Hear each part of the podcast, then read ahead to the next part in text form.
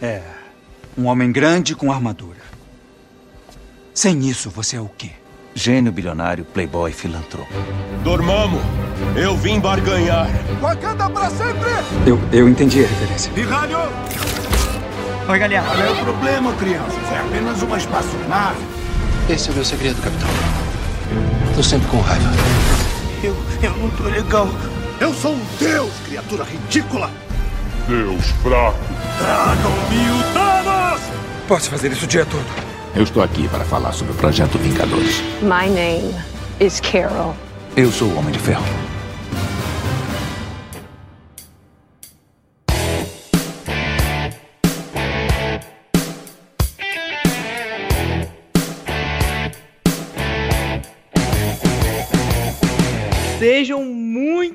Muito, bem-vindos ao primeiríssimo podcast da nossa página MCU Brasil. A gente criou o MPU, que é o Marvel Podcast Universe, né, para fazer aquela brincadeira com o nome do Marvel Cinematic Universe. Easter eggs. E hoje, no primeiro programa, programa de estreia, para abrir com chave de ouro, ou melhor, com chave de ferro, olha só a piada. a gente convida com o maior prazer o dublador Marco Ribeiro, a voz oficial e insubstituível do Homem de Ferro no Brasil. Muito obrigado, Marco. Fala aí, galera. Beleza? Um prazer estar aqui com vocês, o pessoal da MPU Brasil estreando aí esse podcast muito legal. Um abraço ao Eduardo, Henrique, ao Erwin. Um abraço à galera toda aí a você que está nos ouvindo nessa hora. Ele até fez uma versão um pouco melhor do nome do Ervin, né? Porque falar Ervin. Nossa, eu não sabia que dava pra melhorar. Um nome desse não tinha como melhorar, mas o Marco conseguiu. Parabéns, Erwin. Erwin. Avise sua mãe, viu, Erwin? Deu pra melhorar. Então, junto aqui comigo temos o Erwin, né? Nem sei como é que ele falou. O Erwin, se apresenta, Erwin. Eu não vou conseguir repetir. E aí, pessoal, estamos mais aí, mais um podcast junto com o Henrique, com o Eduardo e com o nosso incrível, maravilhoso Homem de Ferro. Nossa, que emoção, que emoção falar isso. Que legal. E junto também o Henrique Pérez, que é o nome um pouco mais comum, né? Fala, galera. Estamos aí para o primeiro podcast aqui da página MCU Brasil. E com o nosso ilustre convidado, que já dispensa. Acho que ele já tá até de saco cheio de tanto receber elogio, porque o cara é fera. A gente tem que ficar elogiando, mas o cara deve Ah, para com elogio. Ah, que isso. são seus olhos. são Não, seus você que é lindo. Mas é isso aí, vamos lá para mais um. Pro primeiro, na verdade, o primeiro bate-papo, né? E vamos aproveitar esse hype. Vingadores Ultimato tá chegando e não tinha ninguém melhor para estar aqui discutindo a carreira do, do Tony Stark, do Homem de Ferro, do que o cara em pessoa aqui no Brasil, né? Vamos, tenho certeza que vai ser um episódio muito bom, então garantia de você ouvir até o final. Vamos lá. Então, como o próprio Henrique falou, né? A gente tá há pouquíssimos dias da estreia do Vingadores Ultimato.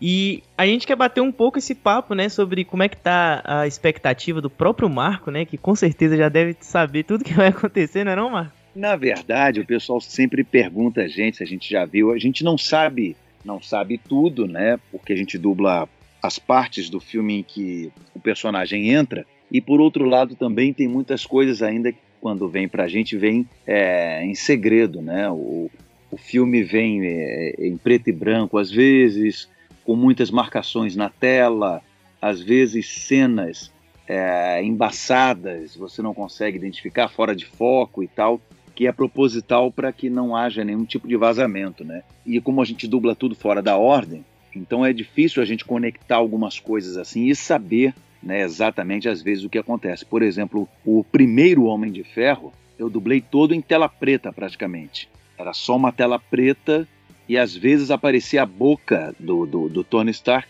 e eu encaixava ali. Mas a maioria do filme foi toda em tela preta. Aí a gente reclamou um pouco depois e tal, e o segundo, a partir do segundo já melhorou um pouquinho. É, é até interessante, é, igual você falou que vocês dublam é, partes separadas, né? Não tem muita conexão e tal. Então é, isso é pra evitar que vaze mesmo, né? Então nem o dublador sabe muito bem o que, que vai acontecer. Nem o dublador sabe. Você, é- você não pode entrar com o celular no estúdio, você não pode é, gravar, não pode falar, não pode botar em redes sociais, é, enfim, você não pode nem dizer que está gravando, que sim, que não. É, é, um, é um sigilo muito grande para que não haja nenhum tipo de vazamento, nenhum tipo de spoiler, nada, entendeu? O investimento é muito Uhum. grande num projeto desse. Sim, com certeza.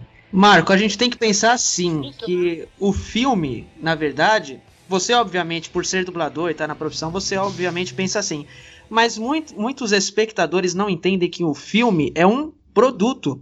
Quando a gente fala de orçamento de 200, 300 milhões de dólares, né?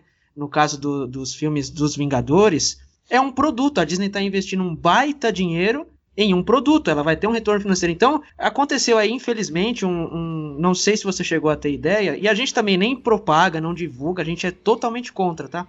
Mas aconteceu aí há poucos dias da estreia de vazar uma série de informações cruciais, né, para a história é, do filme.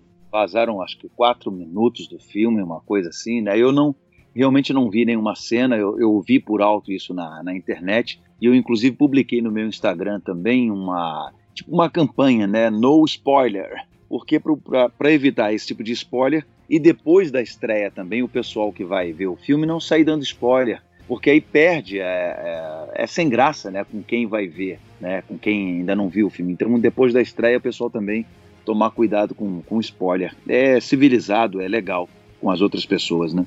Exatamente. E é chato, não sei se já aconteceu com vocês, mas acho que foi em Era de Ultron. É, foi uma sacanagem mesmo, porque eu nunca vou nessas estreias de, de meia-noite, né?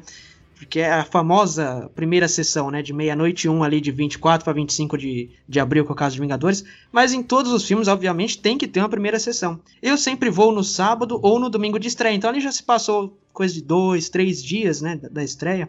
E, e, eu tomei um baita spoiler de gente saindo do cinema, sabe? Acabou a sessão de um, era sábado à tarde, acabou a sessão de um e o cara saiu deturando o que acontecia no final do, do filme do Ultron, né?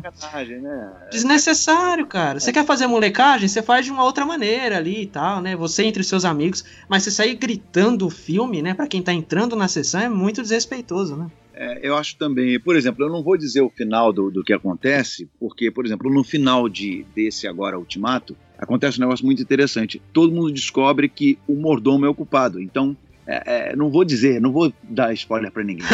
Olha só, informações exclusivas. põe na tela! Põe a música não Jornal Nacional. Não processa aí. Plantão da Globo. Eu sei que o mordomo que é o culpado. Não queria avisar, mas olha, problemas, problemas. E, e, também, Marco, não sei se você chegou a ver, é, é, assim, a gente sabe que você é um cara bem engajado. Só de olhar o teu Instagram, a gente vê a quantidade de coisas de, de que você alimenta o teu feed com é, assuntos da Marvel. Esse dia você dublou um, um vídeo do Robert Downey Jr., ah, sim, sim. Do Robert Downey Jr. com o escudo do Capitão América ao fundo e você dublou ele, falando que ele vai ter que devolver o escudo, mas não hoje. Hoje não! Então você é um cara que tá bem engajado, né, cara? Você realmente é fã, dá pra sentir, né? É, eu tô, eu tô bem em cima disso, né? Porque eu, eu, eu amo o trabalho do, do, do, Robert Downey Jr., né? E, e agora o meu, o meu Instagram é basicamente profissional, né? Eu não, não tenho Instagram assim é, para pessoal, família e tal. O meu Instagram é basicamente profissional. Então, eu alimento com essas questões, né? Com a Toy Story que vem por aí ainda e agora bombando o Ultimato, né?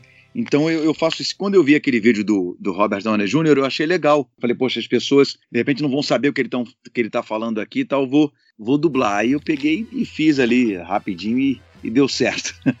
e tem uns, uns, uns, trailers também que não saíram dublados, né? E aí eu peguei só a minha parte ali, porque já tinha saído na internet, peguei só a minha parte e fiz uma, uma brincadeira ali também no, nos trailers. Então, inclusive nessa, nessa pegada aí da, de você ser fã e tudo mais, do, do próprio Robert Downey Jr., é, a gente queria saber um pouco como é que foi essa trajetória para você acabar se tornando a voz dele, sabe? É, como que foi esse processo todo? Porque são mais de 10 anos, né? Fazendo a voz do personagem. Como é que começou isso? Olha, é engraçado que o tempo, o tempo passa muito rápido, né? A gente quando olha assim, 10 anos já, caramba, foi, foi muito tempo. É só na dublagem eu tenho 33 anos, quer dizer, comecei lá com, com 15 anos de idade lá na, na dublagem. Então, uh, o Robert Downey Jr. foi, é, eu dublo ele há muito tempo já. Eu fiz, acho que o primeiro filme que eu fiz com ele foi Chaplin. Deixa eu fazer uma pausa. É um filmaço, hein? Roubaram o Oscar dele, hein, Marco? É, ele concorreu ao Oscar, né? Eu sempre me confundo se era o filme ou era ele que estava concorrendo ao Oscar. Era ele, era ele. Ah, então. Aí ele acabou não não ganhando, mas é, eu dublei esse filme com ele e depois vieram vários outros filmes, mas quando começou o primeiro Homem de Ferro, mesmo o estúdio mandando que eu tinha feito vários filmes com ele, tal, que era, entre aspas, a voz oficial dele no Brasil, ainda pediram um teste, né, para fazer ele. E o teste foi inclusive aquela cena que ele mostra o míssil lá atrás, o Jericó, né, que ele abre os braços assim e É melhor ser temido ou respeitado? Eu pergunto. É exagero querer os dois? Pensando nisso, eu humildemente apresento a joia mais valiosa das indústrias Stark. É o primeiro sistema de mísseis a incorporar nossa tecnologia de raios repulsores. Dizem que a melhor arma é aquela que a gente nunca tem que disparar. Eu discordo com todo respeito. Eu prefiro a arma que só temos que disparar uma vez. Foi assim que meu pai fez, é assim que a América faz e tem funcionado muito bem até agora. Nossa, essa cena é icônica demais. É, essa foi a cena do teste. E aí depois veio o resultado, né? O, o Briggs, Guilherme Briggs dirigiu o, o, primeiro Homem de Ferro e a gente fez e, e, foi muito legal. E o Robert Downey Jr. é um, é um ótimo ator, né? Eu, eu fiz vários filmes com ele e muito difícil de dublar, porque ele fala muito rápido, ele emenda uma, uma ideia na outra e de repente dá uma pausa onde é, a, a gente não daria. É muito difícil, ele fala muito rápido, ele está falando cada vez mais rápido. E nesse filme, o último então, foi, foi terrível. Ele não mexe a boca e, e falando muito rápido, mas é, é, é, um prazer, porque é um baita de um ator e que, como a Fênix, né, a gente pode usar essa, essa expressão, ele ressurgiu das cinzas, né? Tava largado, esquecido, infelizmente por causa de drogas e, e depressão e tudo, e, e esse papel trouxe o Robert Downey Jr. como pessoa e como o grande ator que ele é. Inclusive, é, você falou um pouco sobre ele ter meio que ressurgido e tudo mais. E você também falou sobre a dificuldade, né, de sobre os trejeitos dele. Como que você faz para meio que localizar essa, essa coisa da, da voz dele, dele falar muito rápido? Porque ele também é um personagem muito brincalhão, né? Então, como que você faz toda essa caracterização para não ficar aquela coisa, né, dublagem nos 80, aquela coisa meio sem sentido? É, a gente vai, vai, vai brincando com algumas coisas, a gente tem é, uma certa liberdade para fazer uma, uma versão brasileira, né? Tem um, não sei se foi no segundo Homem de Ferro, uma coisa, tem uma, uma cena que ele fala, não sei o que, ah, pega esse quadro aí, pendura esse quadro, pendura. Aí eu falei pendura mesmo, ao invés de pendura, eu falei, pendura o quadro aí, não sei o que, e acabou ficando aquilo ali, a gente botou outras brincadeiras. É claro que tudo tem é, um equilíbrio, entendeu? Você não pode é, exagerar. É, tem, tem um equilíbrio, mas a gente vai procurando fazer realmente uma versão brasileira, guardadas as proporções. A gente faz uma, uma versão brasileira e ele, ele tem um jeito muito natural de, de interpretar, e aí a gente conseguiu ir entrando no, no personagem e fazendo eles, esse jeito debochado dele, né? Quando, quando ele olhava lá a mulher num, num desses filmes também, ele, ô, oh, o que, que é isso? Que coisa, hein? Ah, ah, eu pegava. Não sei o que, tem umas coisas assim né, que a gente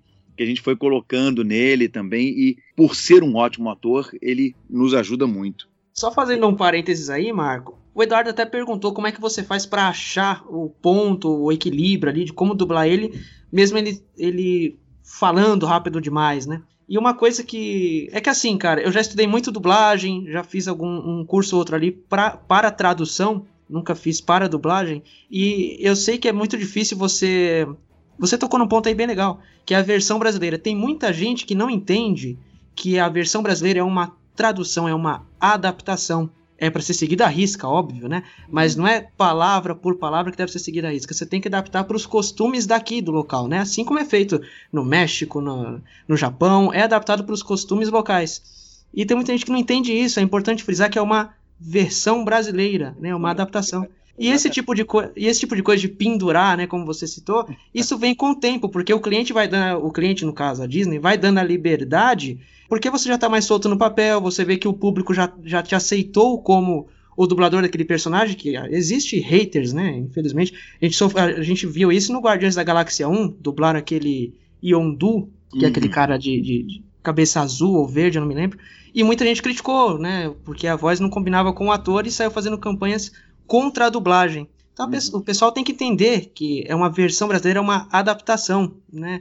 Muita gente critica sem sequer entender, né? Não valoriza de fato o trabalho da dublagem. Essa galera só não, não se lembra nessas horas que quando tinha dois, três, quatro anos, elas só viam dublados, não viam legendado, né? Então tem que valorizar mais a dublagem. E você olhar, pegar um ultimato desse, por exemplo, agora, um filme de 3 horas e 2 minutos, sei lá, e você vai ver em 3D. Eu agora, quando comprar meu ingresso, eu já não vou comprar em 3D, porque eu, eu saí muito doidão do cinema. Então, é, ler a legenda em 3D, é perdendo a ação e às vezes tem sutilezas, e nesse filme particularmente tem muitas sutilezas, você tem que ficar ligado na, na, na tela porque senão você perde, né? E às vezes as cenas são, são muito rápidas, você não consegue ler é, tão rápido. É claro que tem a voz original e tal. Então faz o seguinte, vê as duas versões, entendeu? Que seja, mas eu acho que criticar por criticar é uma grande bobagem. Por isso a nossa campanha lá prestigie a boa dublagem. Tem realmente dublagens que são ruins, mas ah, nós que somos profissionais procuramos fazer uma coisa de qualidade. Esse filme, por exemplo, é, ele passa pelo tradutor, tem um adaptador, tem todo é, é, o pessoal da Disney mesmo em cima, de olho, supervisor na hora da gente dublar. Depois tem o, o mixador, o, o mixador, alguém que está ali com ele. Depois o filme é mixado lá fora, a pessoa vai e acompanha. Tem um coordenador brasileiro disso, quer dizer, a coisa não é, não é feita assim, a, como o pessoal diz, a moda vão-se embora. Tem É, todo um ou de forma amadora, né? Exatamente, tem uma adaptação para pegar as labiais. Se o cara falar I love you, al- alguma coisa que vá é, pegar aquela labial ali de P, de B, para dar a impressão de que o cara está falando em português, entendeu? Essa é a nossa intenção quando nós dublamos um filme, é, é dar a impressão de que está sendo realmente falado em português. E a boa dublagem é quando você esquece que está sendo dublado. Que esquece que está dublado é porque a dublagem tá boa, a voz encaixou bem, as labiais estão em cima e tal. E eu sou é, da velha escola, eu posso dizer assim. Eu dublo imagem. Então por isso que se o, o ator vai rir lá, eu vou rir junto com ele. Se ele se ele vai fazer uma cara estranha, eu vou fazer uma cara estranha, como eu, eu faço caras estranhas quando eu dublo o Jim Carrey. E super difícil de dublar. Era exatamente o que eu ia falar. na hora que você começou a dar essa risada, me veio justamente quem na cabeça? Jim É. Carrey. Eu lembrei também um pouco sobre é, Yu Yu Hakusho, a versão dublada, que inclusive Ótimo, você é o papel participou. mais famoso dele. né? Imagina só, né? Às vezes o pessoal não entende a dificuldade, né, que é dublar. Imagina que nem o Marco falou que tem essa, essa questão de, às vezes, ver o filme preto e branco, né, as cenas desfocadas, tudo. Imagina tudo que ele tem que fazer, né, e mais essa, esse Exato. negócio no caminho. O pessoal não entende como é a dificuldade, né, de, de poder fazer uma dublagem, ainda mais num filme desse grande, né, Não, e, e- ter todas essas questões aí. Imagina só o quão é difícil tu conseguir fazer uma dublagem de qualidade, né, quanto tem que se preparar e... O, o inglês é muito difícil, né? A, a gente tem o tradutor aqui que pode nos confirmar. O inglês é muito difícil. O inglês é, é, tem, tem poucas palavras e o português já tem mais palavras para dizer a mesma coisa. Então, às vezes o cara vai falar uma frase lá que são duas batidas e você vai dizer como é que eu vou botar isso aí. Você tem que pensar em mil coisas para adaptar aquilo sem perder o sentido e de modo que fique em sincronismo também, né? É, é difícil, é muito difícil mesmo e além do que adaptar essas piadas que às vezes são muito regionais, são coisas muito muito regionais e sem ficar ridículo. Você fazer uma versão brasileira sem que fique ridículo, né? Sem que você coloque coisas que, que realmente não, não tenham nada a ver. É, a rapadura doce, mas não é mole não, meu filho, não é mole não. Olha isso, nossa, eu fico muito feliz de ouvir isso ao vivo. Ele tá Eu vou chorar, eu vou Ele chorar. tá emocionado.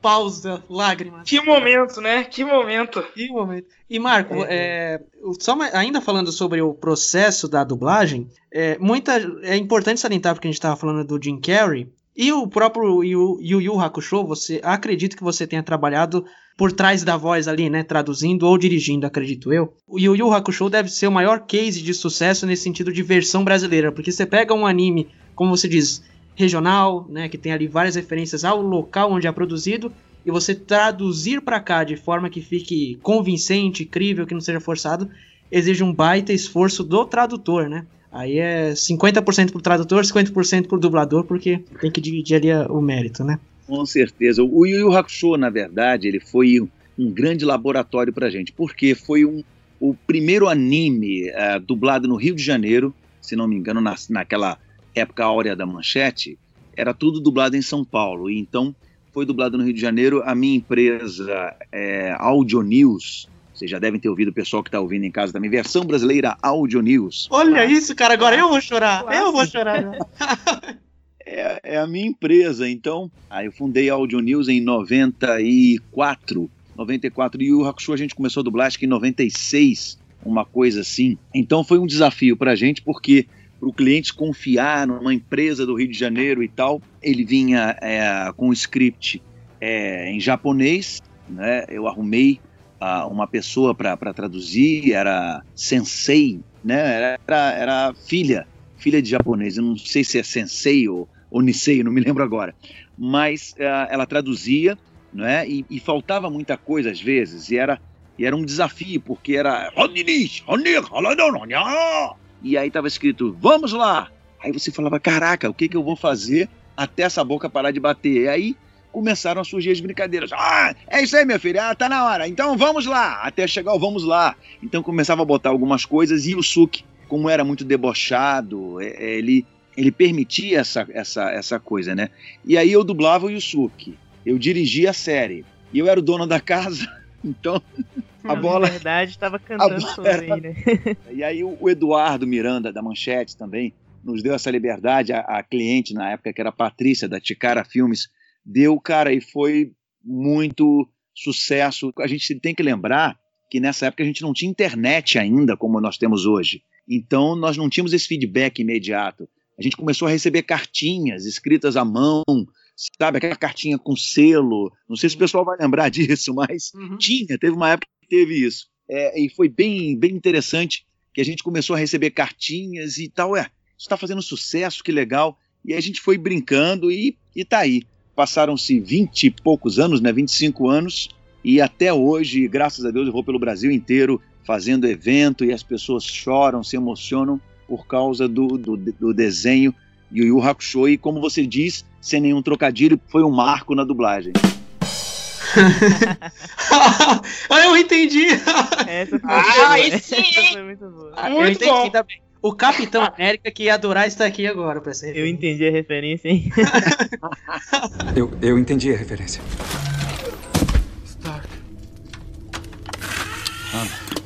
Nós temos que ir. Por favor, Stark. Anda logo, nós temos um plano, temos que sair daqui. Esse sempre foi o plano, Stark. Levanta logo, você vai ver sua família. Minha família está morta. Eu vou vê-la agora, Stark. Tudo bem. Eu. Eu quero isso. Eu quero.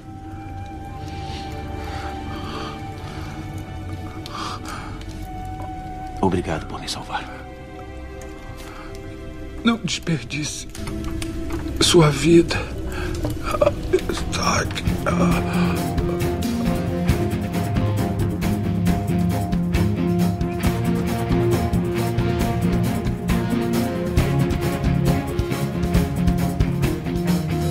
pra ver que além de tudo, né, a dublagem também tem que transmitir sentimento, né, para as pessoas. Atinge as pessoas, né, de, de muitas formas, para ver como a, a, dublagem ela é tipo, um processo muito importante, assim, né? É tudo, basicamente. E a gente faz com emoção. Você quer ver um filme que eu, que eu chorei é, realmente no estúdio?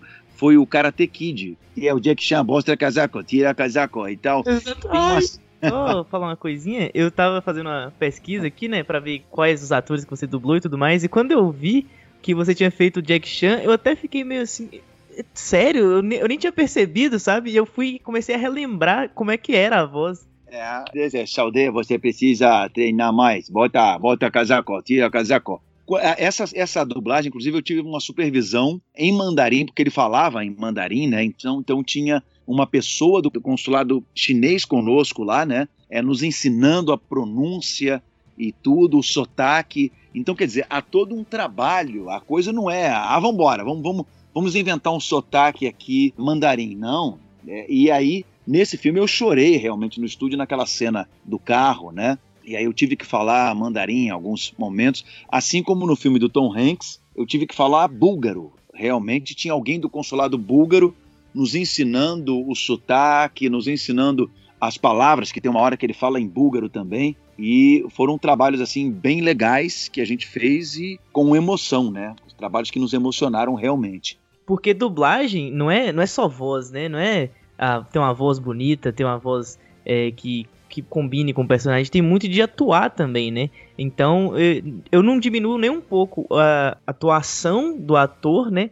E o dublador, eles estão é, uma sincronia tão grande, porque você pegar um áudio original e passar todo o sentimento, tudo que ele falou no, no inglês pro português, é, é muito difícil mesmo. Então eu bato palmas de verdade, porque é um trabalho show de bola. Com certeza, é, é realmente difícil, complicado e a gente tá, tá fazendo isso aí há 32 anos.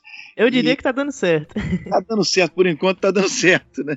É difícil, mas é um trabalho realmente muito difícil, muito difícil. Tanto é que atores que são muito bons de cinema, de teatro, mas que chegam na, na dublagem e travam. Eu já vi gente muito boa, por questão de ética, não vou falar aqui, mas gente boa de teatro, de televisão, que chega na dublagem e trava completamente, entendeu? É, é, é um processo realmente complicado, porque não é a sua emoção. Você tem que viver a emoção do, do ator, do cara que está lá, porque você não vai desconstruir o que ele está tá fazendo, você vai agregar ao trabalho que ele já fez. Perfeito. E só fazendo uma consideração, você até citou o caso do filme do Tom Hanks, que era um que eu também ia mencionar, que é o Terminal, né? Que ele fala Cracódia, né?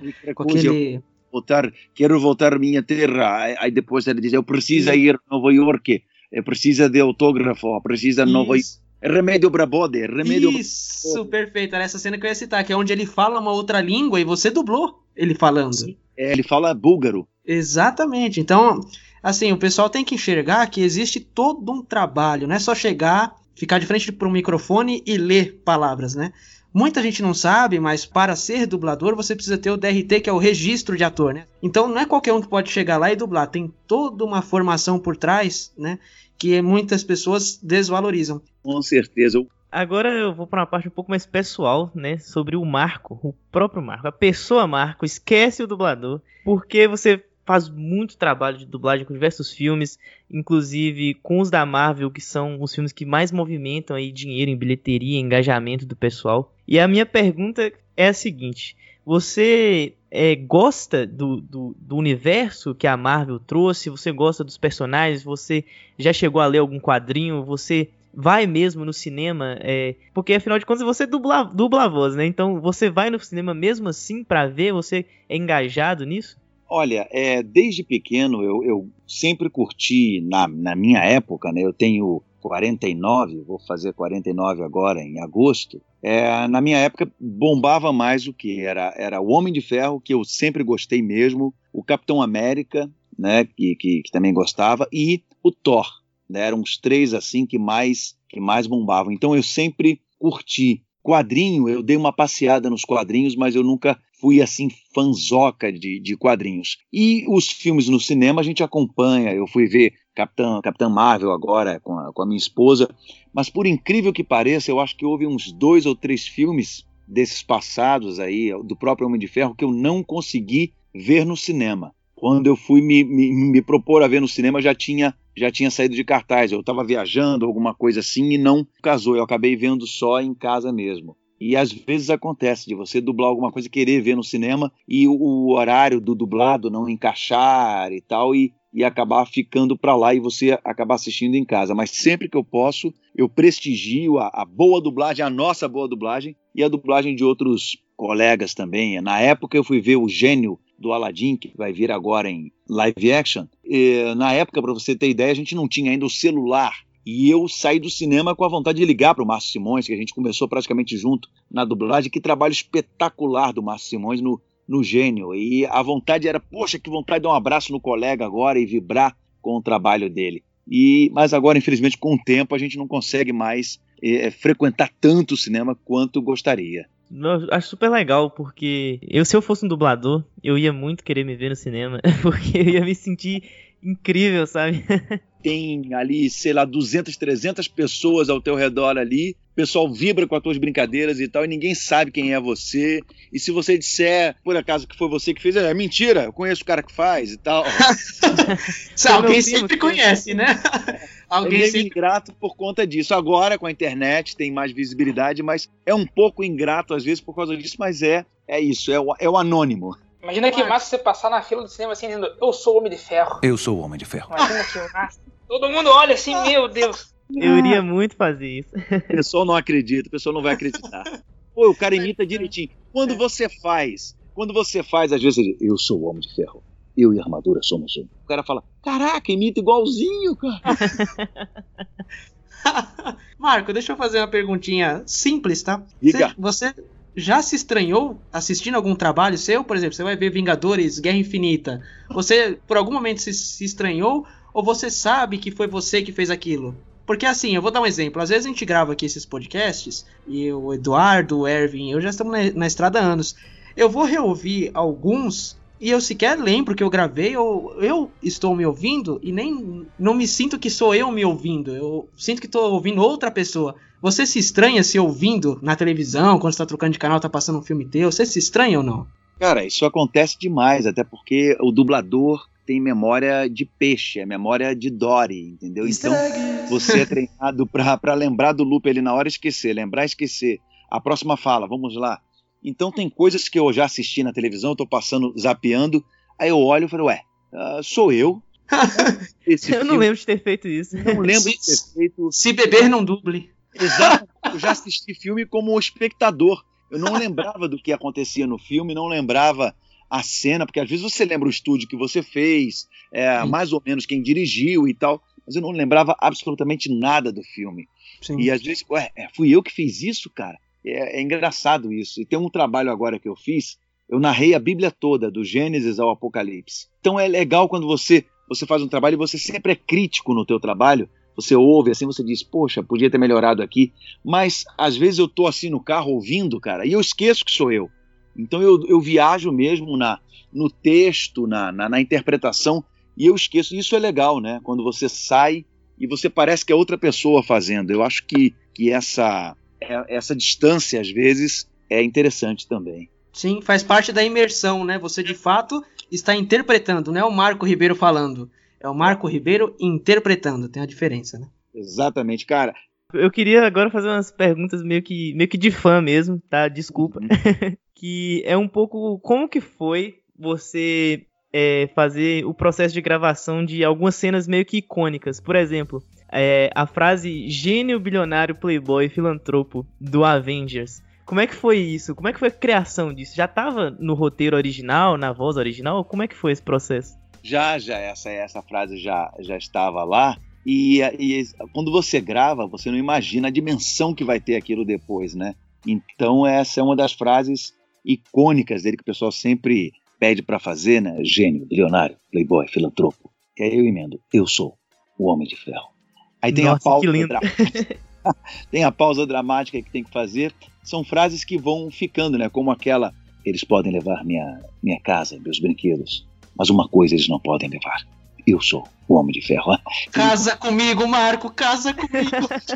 Esse é o final do Homem de Ferro 3. Ai, meu coração. Você vê que eu não lembro. Você vê que eu não. Se você perguntasse agora de que filme é esse, eu ia falar, é. Eu sei. Agora é o Michael Caio. Ai, meu Deus. Calma aí. Cara, eu te levo pra. Dubai. Muitas emoções, meu Deus. Não vou prometer Londres, porque minha mulher quer ir pra Londres, mas vamos pra Dubai, vai.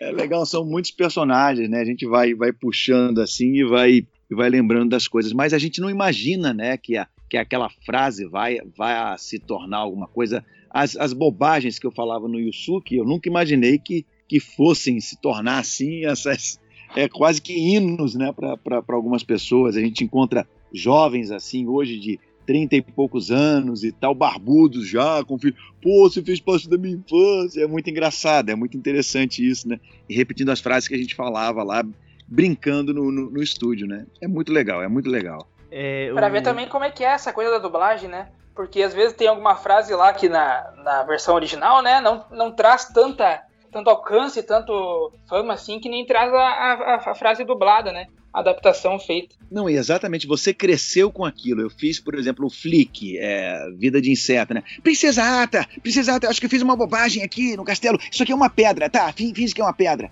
Então, é, hoje eu chego nos eventos assim, as pessoas, cara, eu cresci ouvindo. É, é, o Flick era minha, minha babá, botava no, no DVD o Toy Story, né? Tem uma cobra na minha bota! Buzz, você é um brinquedo! Você é um brinquedo! Então, é, fez parte da infância de muita gente. Então, isso é legal. Quando você fala, parece que é o, é o Woody ali falando. É, é muito interessante. eu vou ficar, eu vou ficar mudo o resto do episódio que eu morri, tá, pessoal? Então, Cara, eu tô aqui surtando, eu tô surtando sair, Deus. as frases. Nossa. O que é engraçado, só uma, uma coisa curiosa, eu tava gravando um negócio com o Briggs outro dia desse aqui, e a gente fez alguma brincadeira com o Woody e com, e com o Buzz. Foi alguma Uhum. brincadeira que a gente fez aqui, e a gente botou assim pra ouvir na hora, era um- uma gravação de celular, alguma coisa. E aí eu e ele ouvindo, a, a gente via, a gente comentou isso na hora, eu via o, o Woody falando e ele via o Buzz falando. É interessante. E éramos nós mesmos nos ouvindo, sabe? É uma, uma piração. Eu falei com ele, imagina, Briggs, se a gente tem essa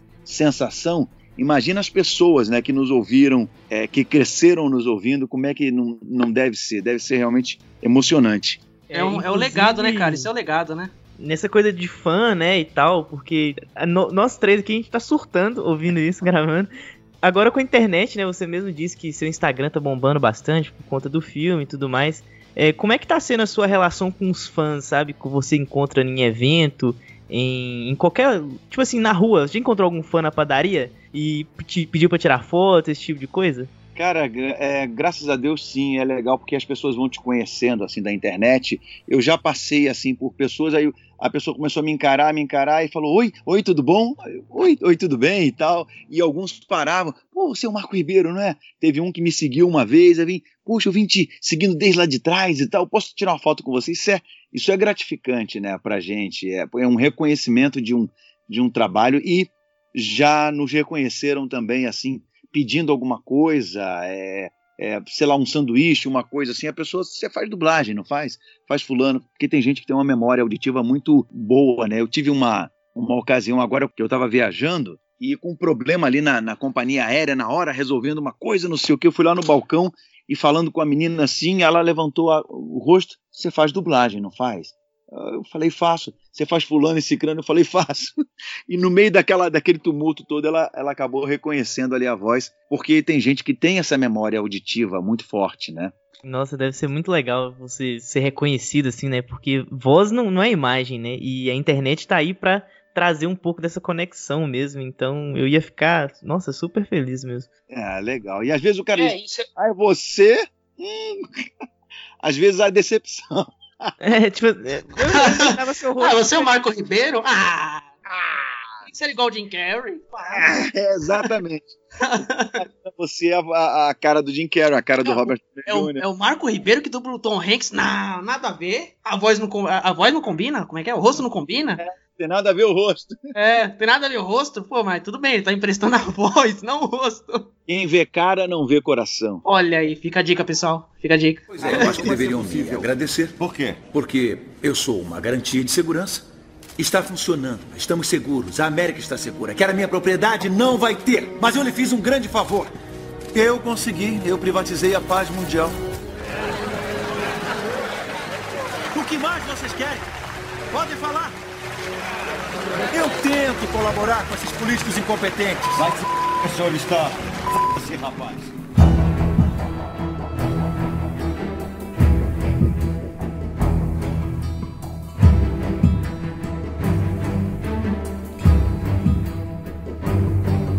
Mas aqui, diversos personagens que você já, já dublou, você já deu a voz e tudo mais. Tem algum que você sente que se identifica como coisas da personalidade, alguma coisa que é, se relaciona mais com o próprio Marco em algum, em algum personagem assim? Você fala, nossa, esse personagem é minha cara.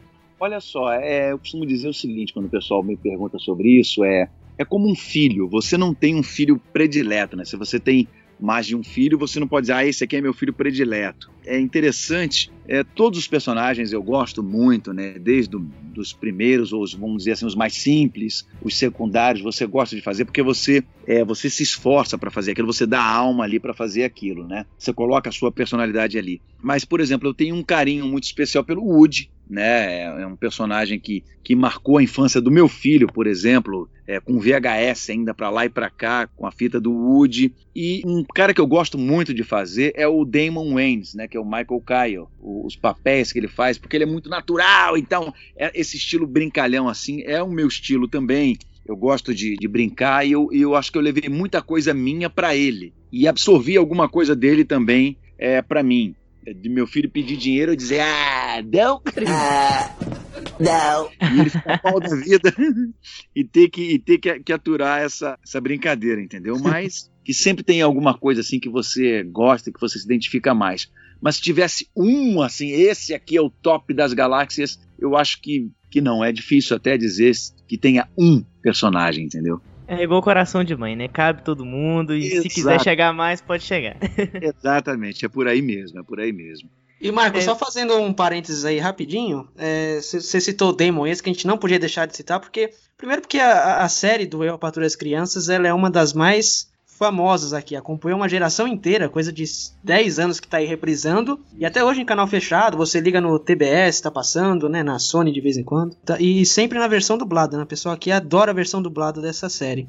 Que bom! E, e o Demon está agora na, fazendo a série Máquina Mortífera, o qual você também dubla, né? Então, fazendo um, um, uma ligação naquilo que a gente falou lá no começo do episódio, Dublar comédia é mais difícil porque envolve mais trejeitos, a, a fala é mais rápida, Ainda assim, dublar o Damon West deu bem menos trabalho do que dublar o Jim Carrey? Olha, por incrível que pareça, sim. Por incrível que pareça, sim. O Damon Wayans, é, ele fala rápido também, ele tem aquelas uhum. coisas, ele improvisa muito. Como aquela, aquela, aquela clássica frase do adeus, arrivederci, né? Até logo, ah, até mais é. ver. É. Deus, arrivederci, a, a, a sayonara, vai. É, ele fala muito rápido, né? Mata onde a voz não assim, e tal. E...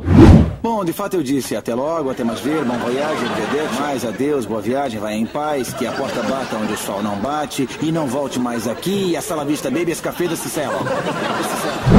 Isso aí foi, foi muito difícil de fazer e ele improvisava muito no Eu, a Patroa e as Crianças, né? Mas é, nada se compara ao Jim Carrey, por exemplo, fazendo O Mentiroso, que eu dublei três vezes esse filme. Nossa. Então é, é ele é completamente louco, né? Eu, eu mesmo e Irene também, que ele faz dois personagem, né, que tem aquelas, aquelas personalidades dele e tal. E, e ele é muito difícil, ele é muito difícil de, de, de, dublar. E eu espero até que ele volte a fazer filmes, né, que ele volte a fazer comédias, para que, que a gente tenha essa experiência renovada com, com ele, né. Ele tá no ar agora com uma série lá nos Estados Unidos chamada Kirin, né? Que por enquanto não foi dublada. Quem sabe não, não surge aí para você, né, cara? Eu acho que foi dublada em São Paulo. Acho que tá foi? sendo em São Paulo, é. Ah, eu acho então não é você. Ah, que pena. É. Eu vou deixar aqui minha nota de repúdio. Tem que chamar. Não! é, tá sendo, tá sendo bem defendida, mas existem algumas vozes às vezes que marcam, né? Quando o personagem vai abrir a boca, você já espera que, que vá sair aquela voz ali do, do, do personagem. Tem algumas vozes que que marcaram o ator, é, né? Tom Hanks, para mim, sem Marco Ribeiro, não é Tom Hanks. A atuação já não é a mesma. Ô Marco, como é, como é que é, assim, tem personagem, tem ator, personagens, assim, atores que tu, quando tu vai dublar, tu já vê que já encaixa ali, e aí só vai a, a dublagem, tem alguns que são mais difíceis, assim, porque tu, tu, dubla de vários gêneros, né, e vários atores, e filmes mais lentos, filmes mais, eh, mais agitados, como é que é, tipo, tem atores assim que, bah, tu começou a dublar, o negócio encaixou e só vai. E aí tem alguns que tu precisa fazer ir fazendo mais força e, e demora um pouco para encaixar a voz, como é que é? É porque quando você está bem escalado, vamos dizer assim, com um ator que é no seu top de voz e tal, e que você se sente confortável para fazer, por exemplo, se eu fosse dublar um velho, vamos dizer um velhão mesmo, assim, você tem que fazer uma voz mais pesada, não tem nada a ver, fica uma coisa caricata, a não ser que seja um, um desenho animado, que você vai brincar alguma coisa assim com a voz. Mas fora isso, você se sente desconfortável. Mas quando você está com um ator mais ou menos do teu top, o Robert Downey Jr. tem 52, eu acho, é, o Tom Hanks tem, tem um pouco mais, mas está mais ou menos ali na, na sua faixa, entendeu? E como a minha voz ela é mais, ela é, ela é o que a gente chama uma voz branca, eu posso, eu posso pesar um pouco mais, fazer uma voz mais de galã. Ou eu posso fazer uma coisa mais para cima aqui, brincando com a voz e tal. Então, fazer um tio raposo, né? Puxa vida, Dora, não sei o que, por aí vai lá do. então a gente pode brincar com essas, com essas coisas, então tem mais versatilidade, né? Dá para você brincar ali quando você se sente bem no personagem, você você relaxa e a coisa fica mais mais natural, né? Porque o sentido da dublagem é isso quanto mais natural, melhor. É, agora voltando um pouco mais sobre a Marvel e tudo mais, quero fazer uma pergunta polêmica, porque tem toda um, um, uma discussão né, entre fãs da Marvel sobre o Homem de Ferro 3. Muita gente gostou, muita gente odiou. E inclusive aqui entre eu, o, o Ervin e o Rick, eu não gostei. O, o Henrique disse que achou legal. Mas eu queria saber a sua opinião, caso você lembre de como é que era o filme, para contar um pouquinho até para quem tá ouvindo, para acalmar o coração dessa galera, né? É, o que, que você achou de Homem de Ferro 3? O 3 foi aquele que no final as armaduras todas vêm, explode tudo, foi isso? Perfeito, esse mesmo. Isso, esse É o mesmo. do Mandarim. Do mandarim. É, teve essa questão do mandarim aí que ficou mal, mal contada, né? Era um vilão, depois não era um vilão. Eu acho que talvez dos filmes do Homem de Ferro tenha sido, talvez assim, em termos de história em si, um- o mais fraco, mas. eh, Confirmado, Marco Ribeiro odeia Homem de Ferro 3. A manchete pro podcast vai ser. Manchete Todas, todos os jornais amanhã. Já vai acessar os sites Caça aí. clique, caça clique. O Marco Ribeiro odeia Homem de Ferro 3. é, é, eu acho que talvez. Crise da dublagem, olha, já. Imagina só as manchetes. Cara, da, da dublagem. Eu gostei muito do. Que aí é o segundo, né? Do Chicote, que o cara tinha um chicote. Como é que é o nome dele, meu Deus do céu? Sim, É. é, o Whiplash. É, é. Esse aí, esse aí foi, foi legal. é o mas Mickey o Hurt. Mickey Hurt. é, é, essa questão do, do mandarim acho que foi mal explicada, né? Ficou uma coisa meio, meio estranha. Mas em termos gerais, o filme era uma boa diversão também. Assim como eu não achei, por exemplo, uma Brastemp, uma opinião minha pessoal, não achei uma Brastemp, assim, como a gente diz, né? O, a, a Capitã Marvel. É um filme mais de explicação e tal, né? Explica toda a história, faz as conexões todas e tal. Eu falei, ah, ah, ah. Você gostou? Você gostou? É. É.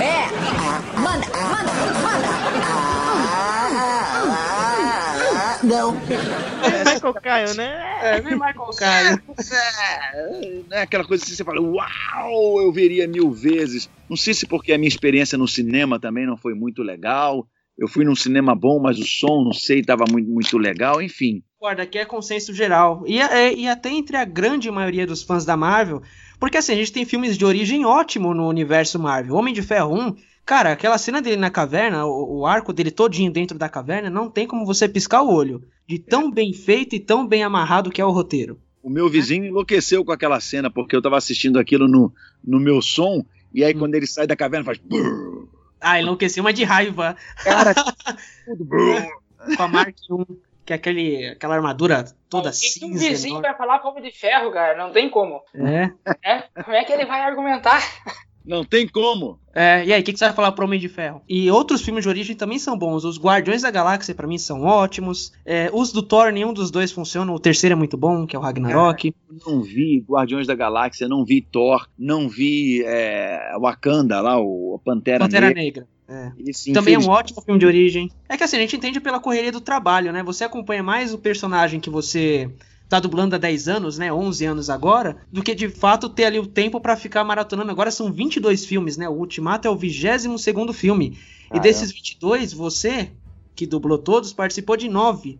9 ou 10 agora com o Ultimato. Acho que são 10 dos 22. Então é natural que você conheça bem o universo, porque você tá ali desde o começo, né? Mas também é natural que não dê pra assistir todos, né? Até pra gente que é fã não consegue maratonar a tempo de, de Ultimato, É. né? Imagina com a Ah, correria. é, é bom que fique alguma coisa pra ver depois e tal, sempre tem alguma coisa pra ver. E a, e a questão é essa: você passa, você perde o cinema, e depois que você perde o cinema, agora não tem mais locadora, entendeu? Tem TV a cabo, mas não tem, não tem mais locadora e tal, e fica meio, meio complicado de ver. Aí você fica com um pouco de preguiça, mas enfim. Mas vale a pena, são filmes muito bons. Eu nunca assisti o primeiro Thor, tá? Me julguem. Nossa, ó. O Marco pode escapar. O Eduardo não, pelo amor de Deus. Bunny, Erwin, Pode, demite. tá, pode Demitido, tá demitido. Isso aí é tarefa pra dever de casa. Dever de casa dele agora é assistir o Thor. Marco foi bonzinho com você. Da nossa opinião, você tá demitido. Vamos colocar o Roberto Justus aqui. Você tá demitido. É só pra finalizar aqui, é, para você falar um pouco sobre, assim, pra, pra quem tá ouvindo e até pra gente mesmo, é, o que, que a gente pode esperar do último filme aí, sem falar muito, sem se comprometer, é, dá uma geralzona pra gente que a gente tá muito animado. Cara, eu acho o seguinte, é, é, realmente não vai dar pra piscar no cinema, não vai dar pra piscar. Eu tenho falado com o pessoal, faça todo o xixi que você quiser antes de entrar no cinema, entendeu? Compre suas guloseimas pra deixar ali, porque são três horas de filme e não dá para piscar. É realmente emocionante. Tem várias reviravoltas. Você fica, mas como é que pode? Então isso aconteceu por causa disso. Então você vai fazendo as conexões ali e, e realmente vai valer muito a pena. Vai valer cada centavo o, o ingresso do que a gente pôde pôde perceber do filme, da história que, que nos foi contada, né, pela direção do filme, você não vê, mas você sabe a história como um, como um todo. Realmente vai fechar com chave de ouro e os caras acertaram bastante. Principalmente a hora em que o mordomo morre, a hora que o mordomo... Essa é a hora crucial. Senhoras e senhores, Marco Ribeiro, muito obrigado, Marco. Valeu demais, Marco, pela presença. Muito obrigado mesmo por um papo. E aqui, para finalizar, um último pedidozinho de fãs. O que que o Michael Kyle diria pro Tony Stark? Ah, Tony Stark, você tá querendo pedir meu dinheiro emprestado, rapaz? Cadê o seu? Cadê a sua armadura? Eu não vou te dar dinheiro nenhum. Quer dinheiro? Ah, não. Esse cara é muito bom, deu um Oscar pra dublador, pelo amor de Deus. Dublanete, arrumem Oscar pra dublador, pelo amor de é Deus. É isso aí, já, já teve tempo aí de, de Oscar e, e estamos aí. E o pessoal que quiser é, estar conosco aí na, nas redes, né? Nosso... Faça seu jabá, fique livre. Nosso Instagram lá, arroba marcodub, arroba marcodub, dub de dublador mesmo, marcodub.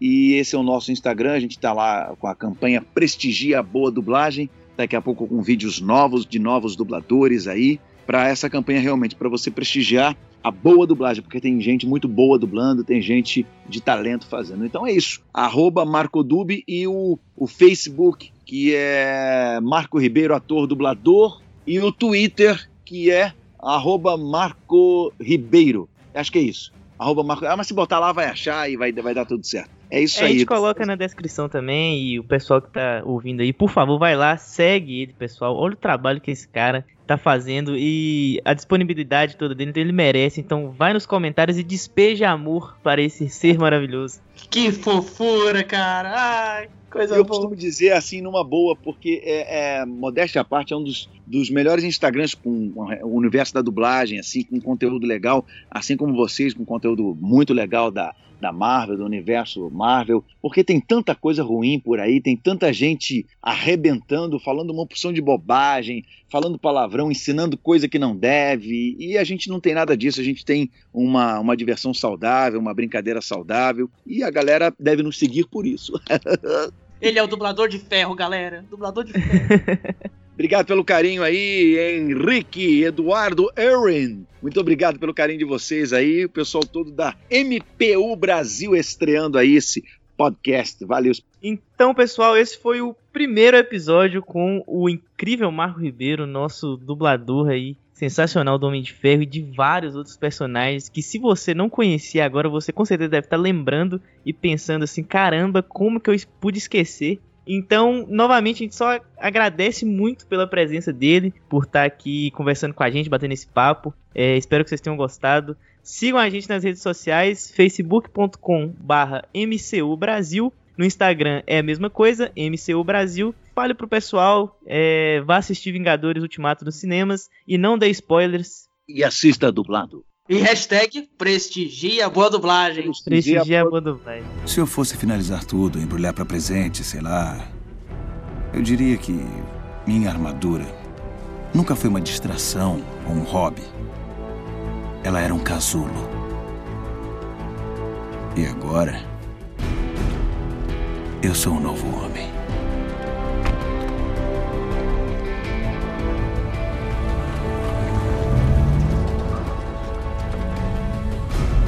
Eles podem levar minha casa, meus truques e brinquedos. Mas uma coisa não podem levar de mim. Eu sou o Homem de Ferro.